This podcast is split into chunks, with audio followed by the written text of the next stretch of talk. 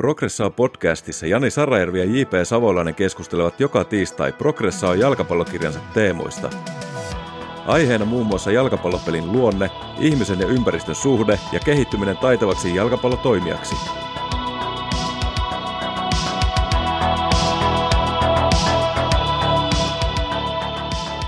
Hyvää tiistaita, hyvää progressaa kuulija. Veikkausliikakausi 2023 on nyt takana ja olemme nähneet hienoa jalkapalloa ja voittoja ja tappioita, ilonhetkiä, surunhetkiä. Ja meillä on tietysti nyt hieno tilanne siinä mielessä, JP, sinä olet koko kauden ollut AC Oulussa mukana ja nähnyt veikkaus liikaa hyvinkin läheltä eri rooleissa myös. Teillähän tuli sitten kauden aikana tuossa roolin muutoksia AC Oulun veikkausliikan joukkueessa, niin käydään nytten kahden jakson ajan läpi sinun näkemyksiä veikkausliigasta. Joo, tässä on pikkasen vettä virrannut ja vähän saanut levähtää, niin ehkä, ehkä voidaan, voidaan pureutua peliin ja pelaamiseen. Että tässä on ollut viime aikoina paljon muutakin asioita, jotka on tietenkin erittäin valitettavia. Me keskitytään me progressoissa pikkasen nyt siihen ytimeen kuitenkin. Mä koen, että miten ehkä veikkausliika, mitä ollaan paljon puhuttu, niin kyllä se heijastelee meidän niin kuin yhteiskuntaa, koulutusyhteiskunta.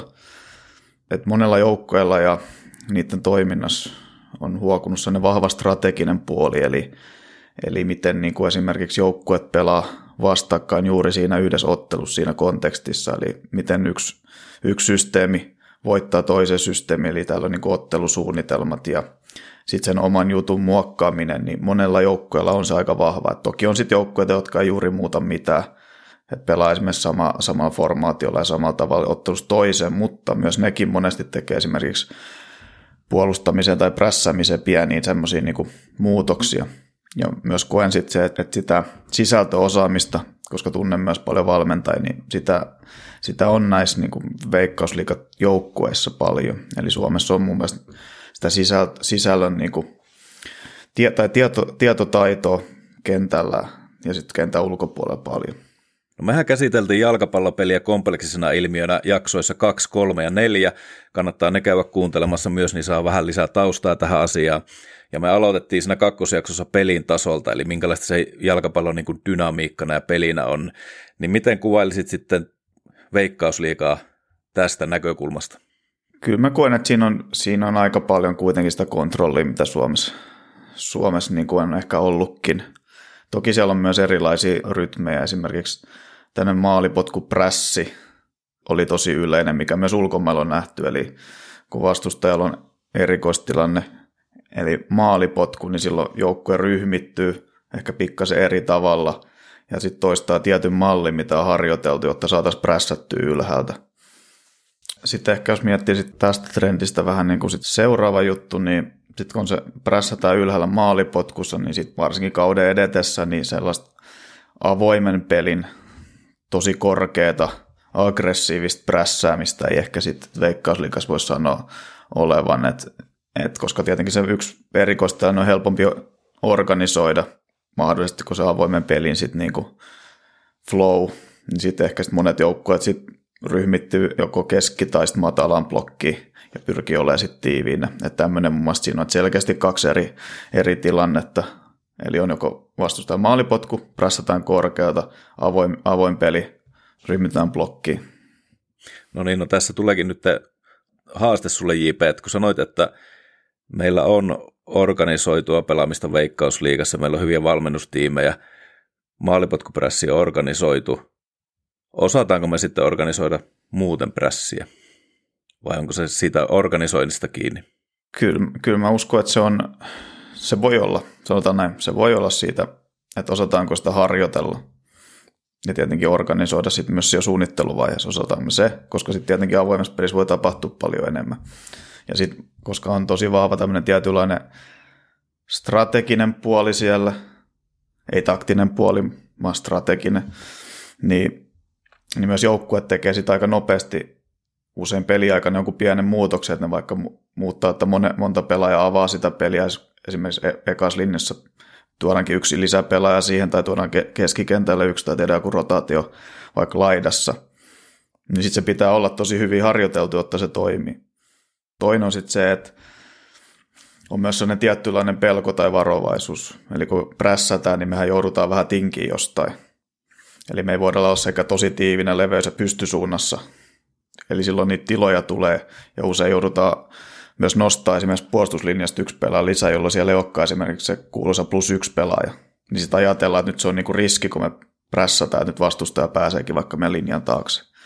Niin muista on se toinen tekijä, mikä vaikuttaa meidän tietynlainen varovaisuus.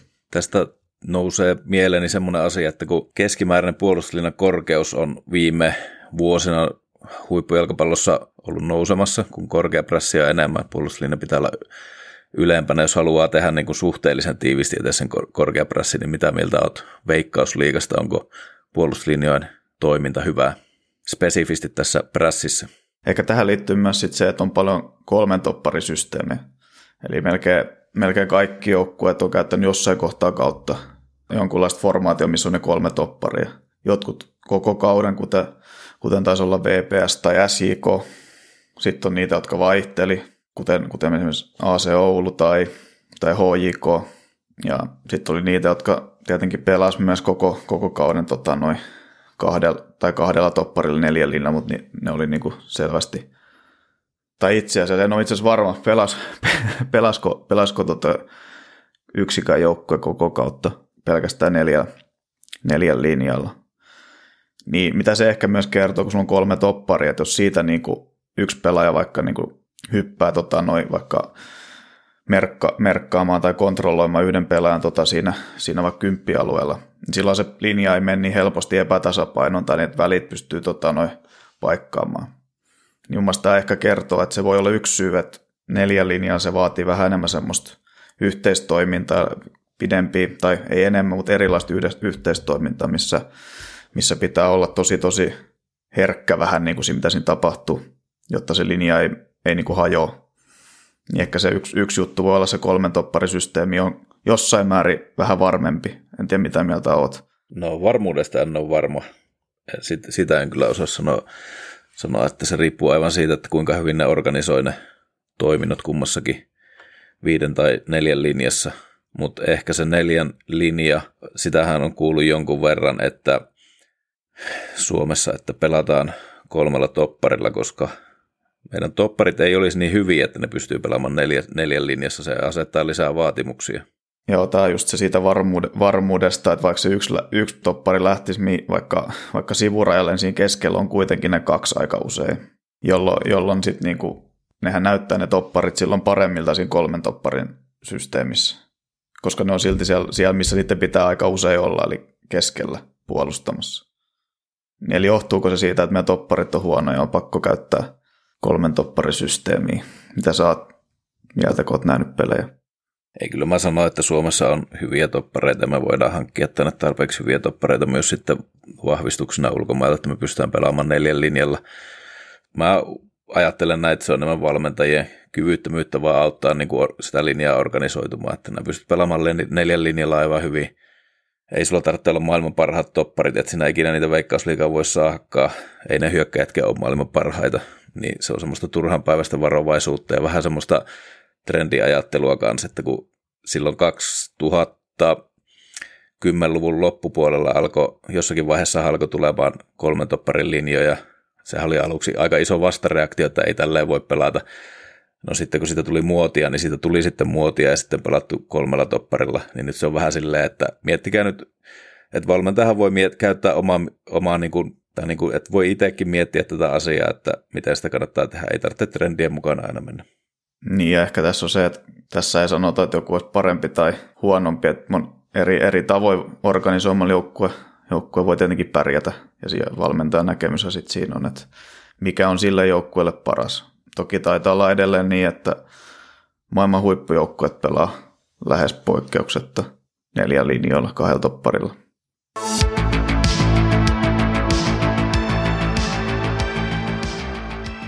Sitten jos me mietitään pallollista pelaamista, niin ehkä, ehkä siellä on taas trendinä, voisi ehkä sanoa näin, että monet joukkueet pyrkii avaamaan vähän niin kuin lyhyellä pitämään, kontrolloimaan peliä sillä pallohallinnalla, ainakin osa joukkueesta tai ainakin joissain hetkissä.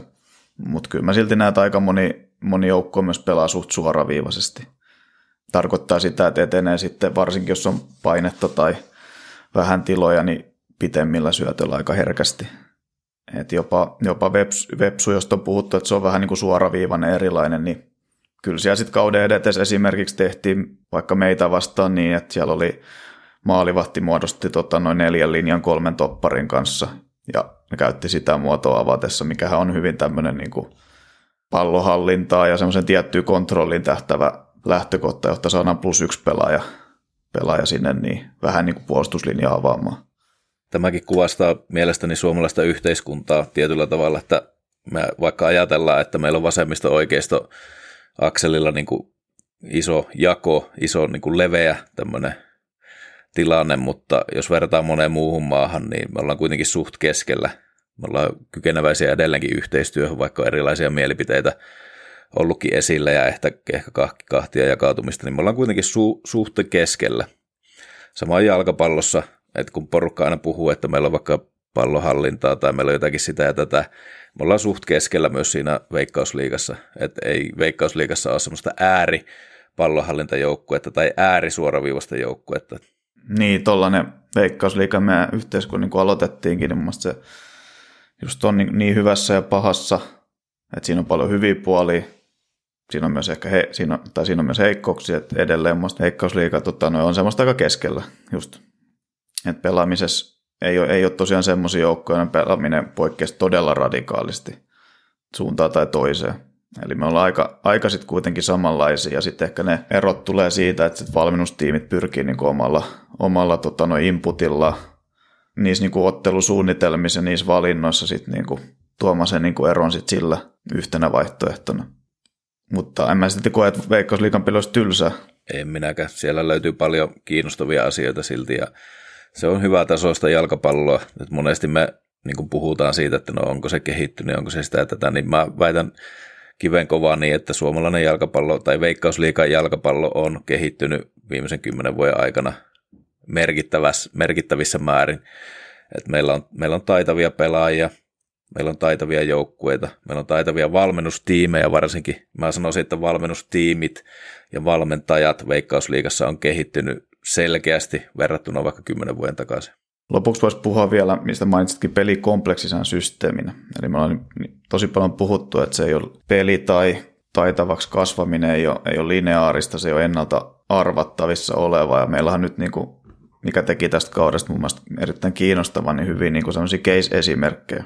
Tällä niin kuin henkilökohtaisesti, miten näin, niin ensimmäisen SJK pelattiin talvella liikakapissa.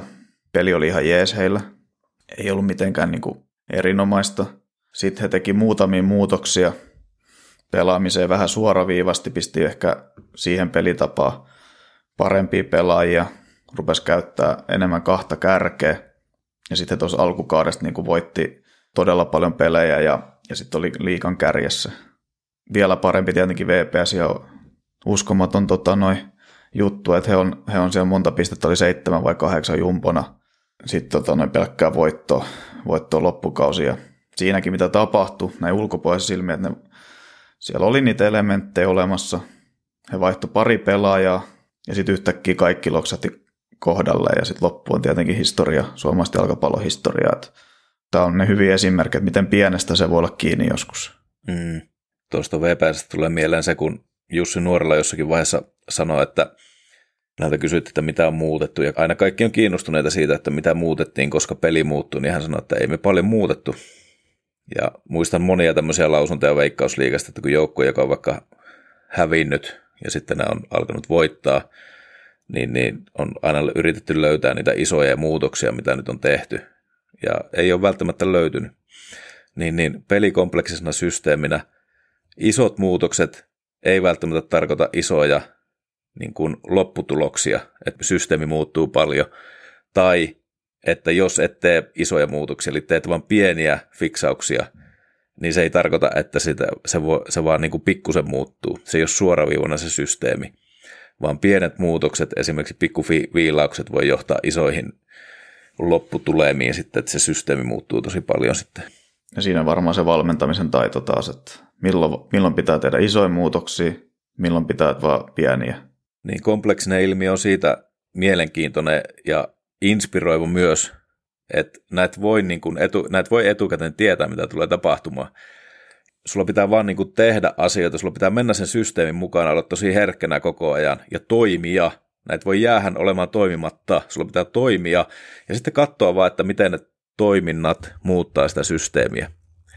Ja sitten niin kuin vaan katsoa, että nyt, mä, nyt tehtiin tämmöisiä ja näin ja näin ja näin ja nyt se muuttuu näin. Ja olla niin kuin koko ajan siinä virrassa mukana. Eli toimia pitää, mutta etukäteen näitä voi tietää, mitä tulee tapahtumaan. Kyllä. Ja tuossa on se, just niin kuin sanoit, se kiehtovuus. Että jos nuore, nuorella ensi kaudella niin tekemällä täsmälleen samat asiat, niin ei, ei tule välttämättä lainkaan sama lopputulosta.